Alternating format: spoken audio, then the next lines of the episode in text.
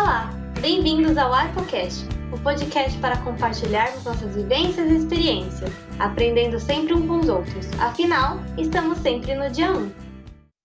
Olá a todos e todas. Meu nome é Gabriel Real, eu faço parte do time de avaliação aqui na Arco. Eu estou aqui há dois anos e meio. Eu quero dizer que eu estou muito feliz e muito honrado de estar aqui com vocês para falar de um assunto que é tão importante: racismo estrutural e branquitude. No dia 20 de novembro é celebrado o Dia Nacional da Consciência Negra. E o objetivo dessa data é refletir sobre igualdade racial, equidade de direitos e a inserção do povo negro nos mais diversos setores sociais.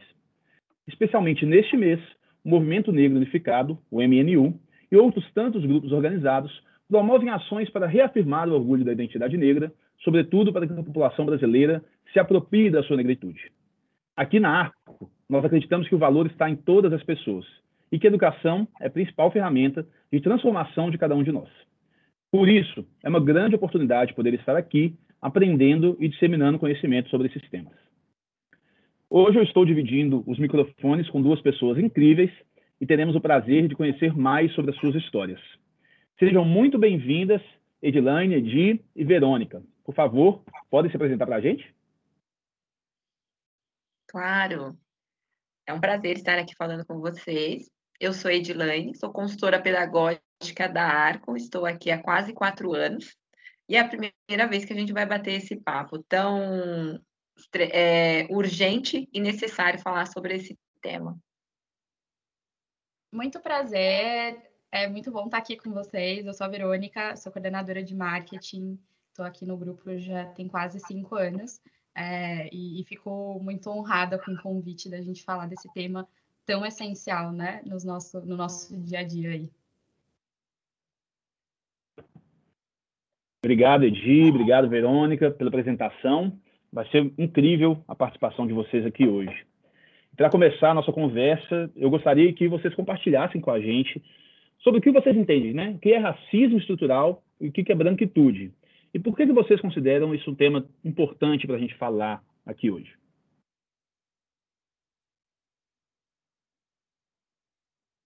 Bom, então, para começar, né, esse bate-papo, eu queria já começar reforçando é uma coisa que é muito importante, tá, Gabriel, sobre a gente falar isso só, não somente em novembro. É muito importante a gente sempre trazer essa pauta no mês de novembro, mas a gente vem dessa luta o ano inteiro. Inclusive, em novembro a gente já está até muito cansado, porque a gente lutou o ano inteiro, né? Mas é importante, sim, claro, a gente sempre trazer a discussão, inclusive diariamente, tá? Então, é só para a gente começar aí o nosso papo. E aí, falando sobre o racismo estrutural, né, que são, tentando trazer de uma forma mais, mais objetiva, é, são práticas, né, conscientes ou inconscientes, né, um conjunto de hábitos aí, práticas institucionais, históricas, culturais, ou falas é, embutidas aí no nosso cotidiano, aí, cotidiano que promovem direta ou indiretamente o preconceito, a segregação racial, colocando sempre as pessoas negras em um lugar de inferioridade. É, e aí, se a Verônica quiser complementar também um pouco dessa fala. Boa, é muito bom, Edi. Concordo muito contigo de que é uma pauta urgente para que a gente fale sempre, né? Acho que é, eu fiquei muito na reflexão de, cara, a gente está falando de racismo estrutural, né? Então, a gente traz isso quando a gente olha para a estrutura da nossa sociedade, seja político, seja econômico.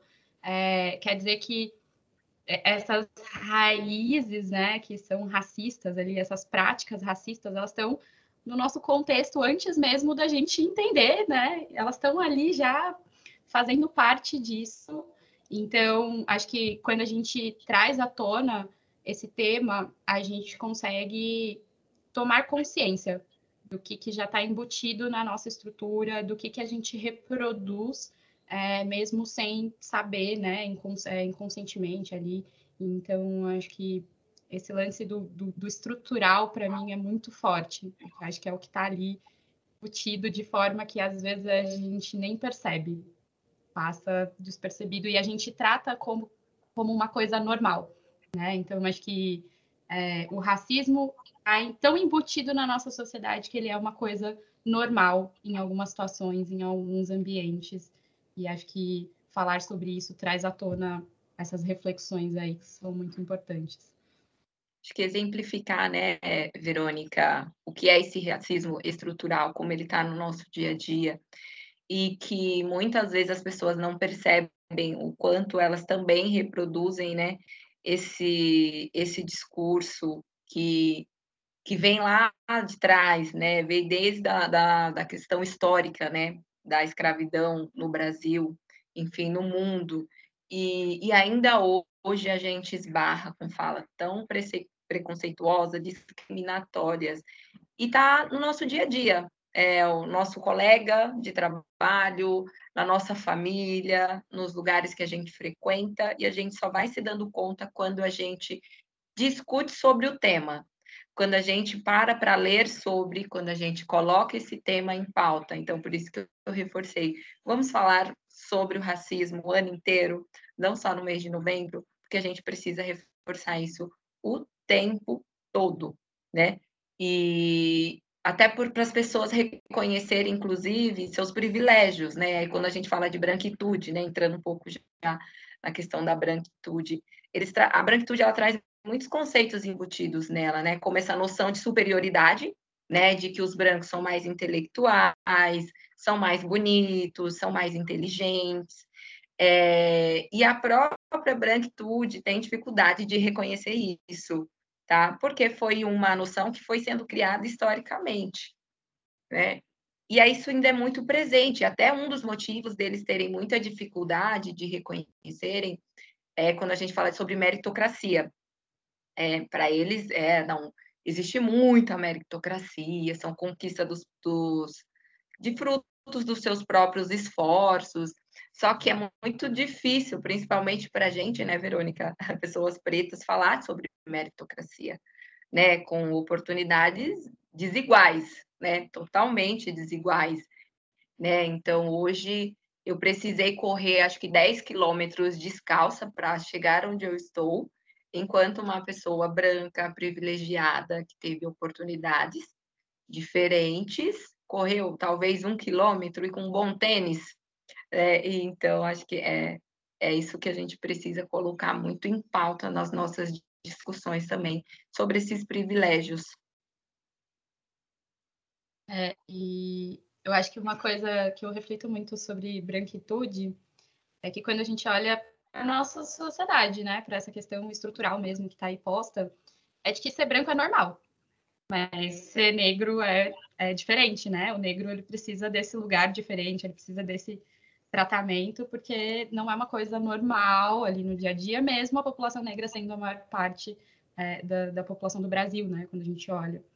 Então, acho que tem essa visão de muito do, do, branco reconhecer e naturalizar a sua condição enquanto pessoa branca, que é privilegiada pela nossa estrutura, pelo nosso sistema, né? Então, é, para mim, branquitude tem muito dessa reflexão também, de que já está ali, já é natural, é uma coisa posta, é, mas quando a gente fala do negro, quando a gente fala da pessoa negra, isso é diferente. Então, é, acho que é por aí, né? É, um, é por aí. e, e é, é, é, muito difícil para a gente trazer essa reflexão para eles, inclusive, né, Verônica? Que a gente precisa ficar o tempo todo pontuando para eles de que por que, que você está num lugar de privilégio é, por conta de um contexto histórico, por conta da, das oportunidades que são diferentes das nossas. E o tempo todo a gente tem que fazer isso. Isso é o, é o que é um pouco cansativo, né? mas eu entendo também que é um processo educativo é, é, que vai demorar muito. Né? Eu, já era para a gente ter conquistado isso, né? mas infelizmente a gente ainda tem muita coisa para batalhar, tem muita luta ainda pela frente, né? E até falando de entrando um pouco nessa questão educativa, a gente trabalha num grupo de educação, né, que tem esse papel, né, de trazer para a sala de aula conteúdos em que a gente está pensando na formação cidadã. E a questão do racismo, quanto ela precisa estar presente também nas nossas pautas, porque a gente tem a legislação, né, tem a, a LDB que fala sobre é uma questão de obrigatoriedade e ainda assim é algo que é muito delicado para as escolas falarem. Elas não querem falar sobre o racismo. E então isso começa desde a escola. Eu mesmo praticamente não ouvi falar sobre o racismo quando eu estudava. E aí como que a gente vai construir uma sociedade que faz reflexões sobre essa luta, sobre a branquitude, se a gente não fala sobre? É, então isso tem que começar lá na educação infantil. A gente precisa falar sobre essa luta. E, e acho que trazer à tona a nossa história também, né? A, a, o modelo de educação que a gente tem no Brasil é muito baseado na, na história dos europeus e toda sim, a história da sim. colonização, mas a gente ouve pouco falar sobre a história dos negros.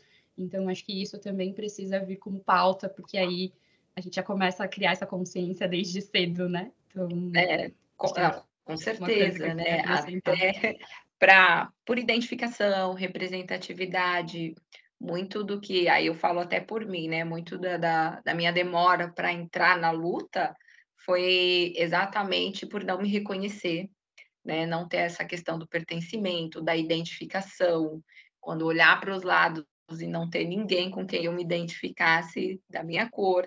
Então, isso é um processo que precisa começar lá na educação básica, na verdade, na estrutura social, né?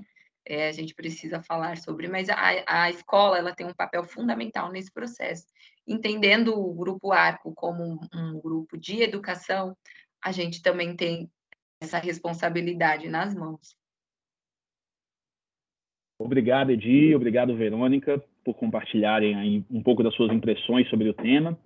É, e aí, agora eu queria perguntar, né, se vocês, claro, se sentirem confortáveis para contar, né, se vocês já escutaram alguma história próxima ou passaram por alguma situação de discriminação, preconceito na vida pessoal de vocês. Então, falar um pouco sobre esses reflexos do racismo estrutural é, na, na vida mesmo da nossa, da nossa população.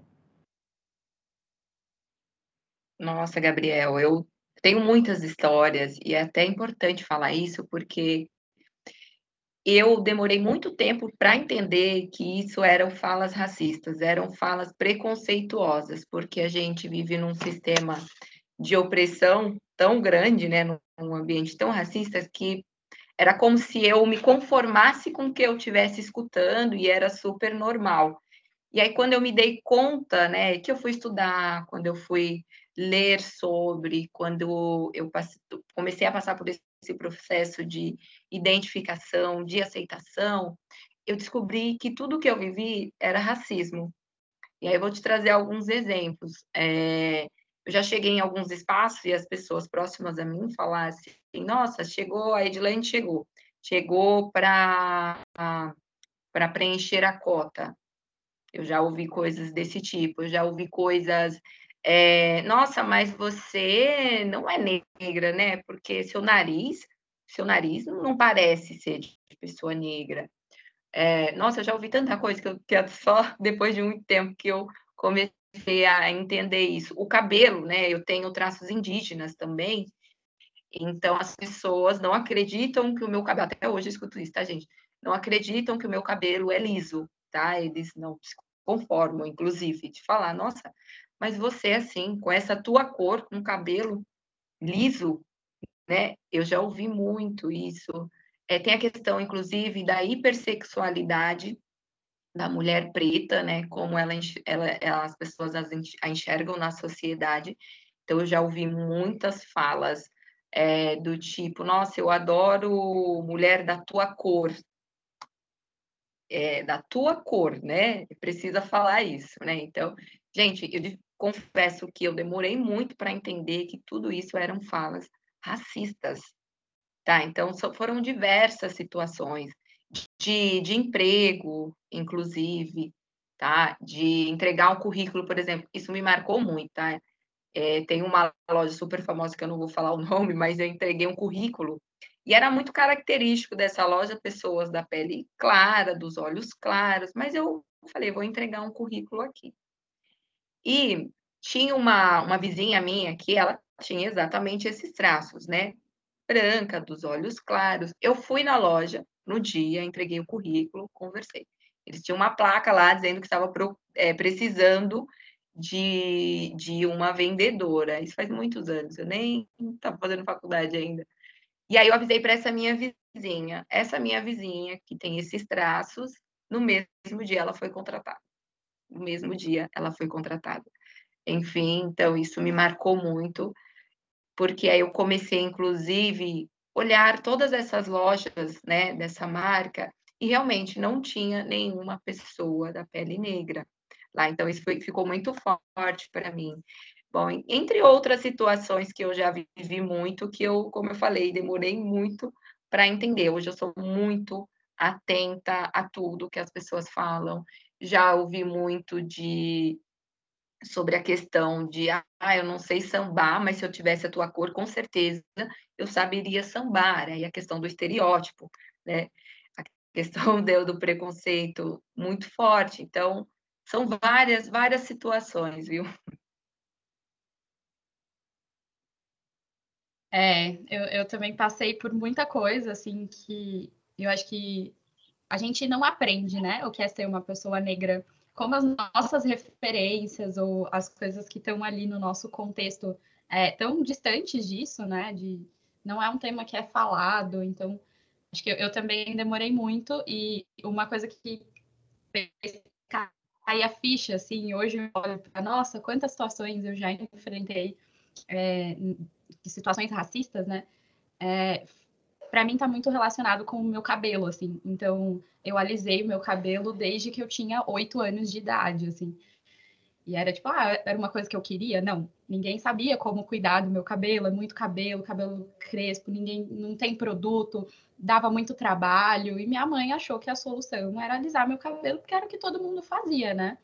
E, e é engraçado isso. Hoje eu paro para olhar minha, minha história, assim, e eu falo, gente, eu sempre passei despercebida em vários lugares, né? Por não ser uma pessoa negra da pele retinta, né? Então, eu sou a pessoa que as pessoas chamam de morena, né? Então, é... eu sempre passei despercebida nos lugares, porque eu tinha o cabelo liso e, estava tudo bem. E, e quando eu comecei meu processo de transição capilar, então eu parei de usar todas as químicas e passei a usar o meu cabelo natural, hoje em dia é impossível eu entrar e sair de um lugar sem alguém falar do meu cabelo, assim, porque é uma coisa que chama a atenção, né? E, e eu fiquei muito olhando de, cara, como tava tão intrínseco ali, né, de que a gente precisava se adequar a um padrão, né? Tipo, minha mãe alisava o meu cabelo porque eu precisava me encaixar num padrão, que era todas as minhas amigas tinham cabelo liso, eu também tinha de ter, né? Então, quanto tempo é, eu, eu vivi e cresci sufocando isso, e acho que passar pelo processo da transição foi o que também me fez aprender o que é ser uma mulher negra, reconhecer as diversas situações de racismo, de hipersexualização, de estar num lugar e falar alguma coisa e não ser ouvida, ou de entrar num lugar e vir alguém atrás de mim para ver onde eu estava, entrar numa loja, né, e vir alguém atrás já para ver se você não vai pegar nada, né, porque as pessoas negras passam por isso. Então, acho que é, é muito louco esse processo de como a gente precisa se descobrir e falar cada vez mais sobre o que é ser uma pessoa negra numa sociedade racista, assim. Então, acho que a gente precisa trazer muito para o nosso dia a dia esses temas para que as crianças, né, os jovens dessa geração cresçam com essa consciência, assim, e não sejam só levados pelo sistema como eu fui por muito tempo. Então, Acho que essa foi a situação assim mais marcante, né? Porque vem de uma de, um, de uma vida inteira, né? Então, acho que é um pouco disso. Nossa, ô Verônica, você trouxe um, uma questão, né, que muitas das vezes eu acho que eu passei um pouco despercebida por conta do cabelo liso e ainda assim eu ouvia muito isso e muitos me dizerem que eu não tinha traços de de pessoas negras. E aí, o que, que eu, ao longo da minha jornada, estudando e lendo sobre, é que quanto mais traços, né, mais características, como eles mesmos colocam, né, de pessoas negras, porque eles falam exatamente isso, e o tom de pele, né, a pele mais escura, a forma como você sofre a, a discriminação, o preconceito, ele é mais agressivo ainda.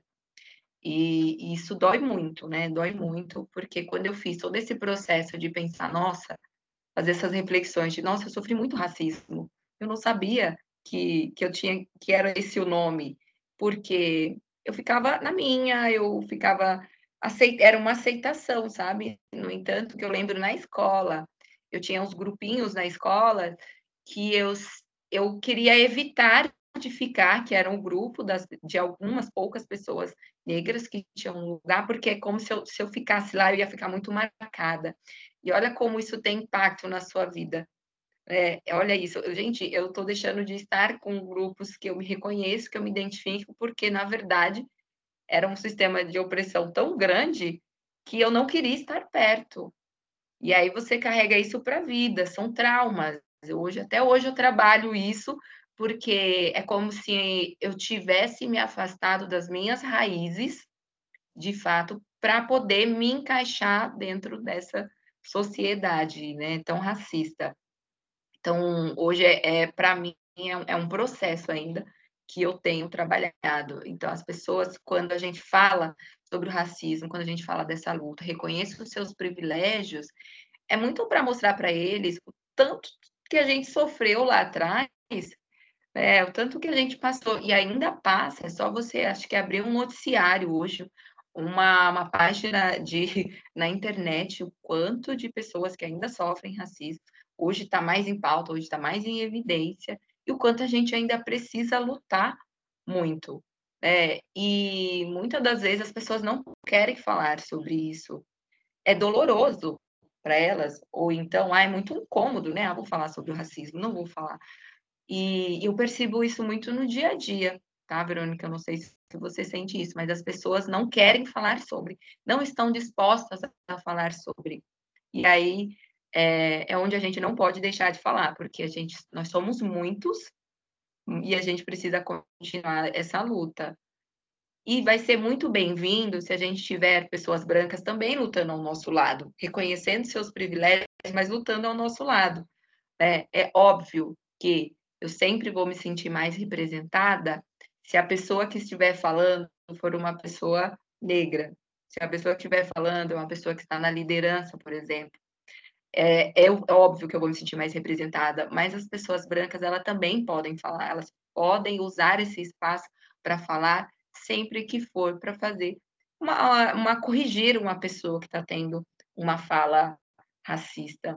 Então, elas também não podem ter tanto medo assim, mas estejam dispostas a nos ouvir, né? Saber qual é a nossa experiência de dor, que, que é muito, é de muita dor, né, Verônica? É, é, exatamente, acho que tem muito uma visão de, às vezes, as pessoas minimizam, né, a nossa dor, ah, é o mimimi ali, vocês só estão é, reclamando, né, então acho que essa visão de reconhecer que, cara, tem uma dor, a gente carrega com a gente um estigma de que, que, que vem de anos, assim, né, que a gente tá sofrendo por anos e por coisas que, quando a gente olha no Brasil, poxa, o, o, a escravidão só acabou há 100 anos, há pouco mais de 100 anos, assim, e as pessoas tiveram de começar do zero, sem nada. Então, quando a gente fala de privilégios, a gente fala sobre isso, né? Sobre reconstruir a sua vida depois de um período de escravidão sem ter por onde, sem ter nada de, de base, assim. A gente olha para uma lei de, que é que coloca lá o racismo como um crime, é, que não pode ser é, não pode ter fiança, né? Cara, só faz 30 anos isso. É quase a minha idade que racismo é crime. Então, acho que olhar para esses pontos e, e, reconhecer essa dor que a gente carrega todos os dias e que a gente carrega é, diariamente, assim, que é quando você está andando na rua e você olha onde as pessoas pretas trabalham, ou que você chega num restaurante, né? Então, ah, só tem gente negra para servir as pessoas, ou que você entra no shopping e alguém vem atrás de você. Então, são dores que a gente carrega, que o nosso povo carrega e que precisa ser reconhecida e, e, e, tipo, e validada. Ela existe e a gente precisa sim de, de falar sobre isso, a gente precisa sim que as pessoas brancas também entrem nessa luta com a gente, porque senão a gente não vai conseguir chegar a lugar nenhum, né? Então, é, é isso. É, eu gosto sempre de deixar a reflexão para as pessoas de olhem os seus espaços, os, os, espaços que você frequenta. Quantas pessoas é, pretas que você vê no local? É, no seu espaço de trabalho, quantas lideranças negras tem no seu espaço? É, e questionem, independente de você for branca ou for uma pessoa negra, questione. É isso que vai fazer com que as pessoas estudem e se esforcem o tempo todo para não reproduzir. E, e, eu faço, deixo muito essa reflexão e, e pergunto também, quantos professores negros você teve na sua vida? Quantas vezes você já foi perseguido em uma loja é, é, quando você entrou e não comprou nada? Quantas vezes o segurança né, te, te parou, enfim, ou te perseguiu. Então, se há um ponto de reflexão aí, se há uma demora para responder tudo isso, é porque isso é muito claro o racismo, quando ele está presente. Porque até você buscar né, essa informação, é de verdade, nossa, eu nunca tive um professor negro. Eu nunca, eu, eu por exemplo, não lembro de nenhum momento na escola ter feito alguma leitura eu quando, quando, quando lá nos anos iniciais que remetia a algum é, super-herói negro, uma princesa negra, não lembro, gente, de verdade, não lembro mesmo. Então, eu sempre trago assim alguns pontos de reflexão. Questionem os espaços onde vocês frequentam. E acho que é só para fechar esse ponto, é muito triste você crescer sem ter referências, né? Crescer sem ter pessoas com quem você se identifica é, em diversos aspectos ali. Então, hoje eu, é, é, muito importante refletir sobre isso, porque as referências que a gente cria são importantes para tudo, para quem a gente vai ser na vida. Né? Então, é ruim crescer sem ter isso como um parâmetro, assim. Então, é, importante refletir sobre os lugares que as pessoas ocupam. Bom, Verônica e Di, a primeira coisa que eu queria falar é eu lamento por vocês terem passado por tudo isso, é, mas muito obrigado por compartilhar essas histórias é, e tanto conhecimento para a gente. E agora eu queria perguntar para vocês, vocês falaram sobre referências, queria que vocês compartilhassem um pouco com quem está ouvindo né, algumas dicas de conteúdos, né, livros, podcasts, textos, filmes, enfim, que façam, né, nos façam refletir sobre esses discursos, sobre as atitudes e sobre o racismo estrutural e branquitude?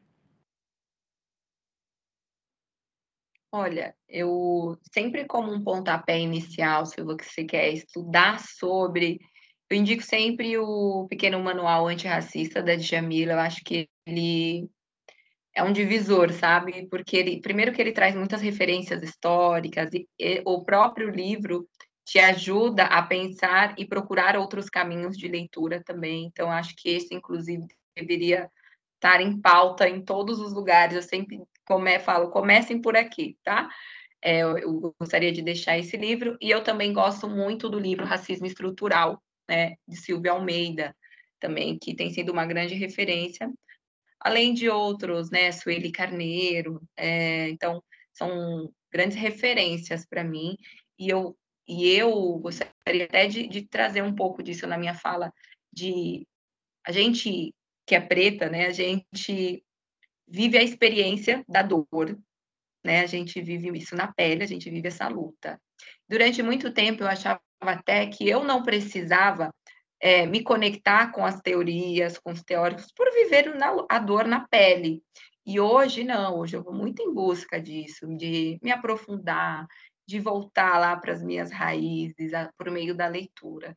Então, essa busca, ela é, é, ela é diária também, porque é isso que também tem me feito crescer e trazer muito esse, esse discurso e, uma pauta educativa para as pessoas, tá? Eu confesso que às vezes bate um cansaço, tá? Porque a luta ela é muito, ela é muito pesada, mas como a gente que trabalha com educação vive né, ser professor diariamente, é, esse processo de busca também com essas grandes referências é muito no intuito de sempre trazer essa fala educativa para as pessoas.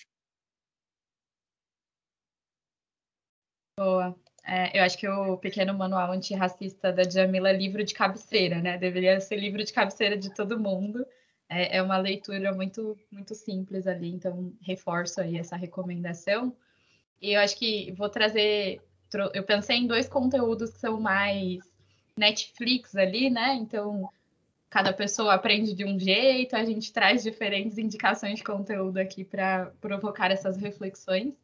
E acho que tem um curta que chama Dois Estranhos na Netflix. É, ele vai contar a história de um homem negro que tenta voltar para casa algumas vezes, mas todas essas vezes ele tem um confronto com um policial branco.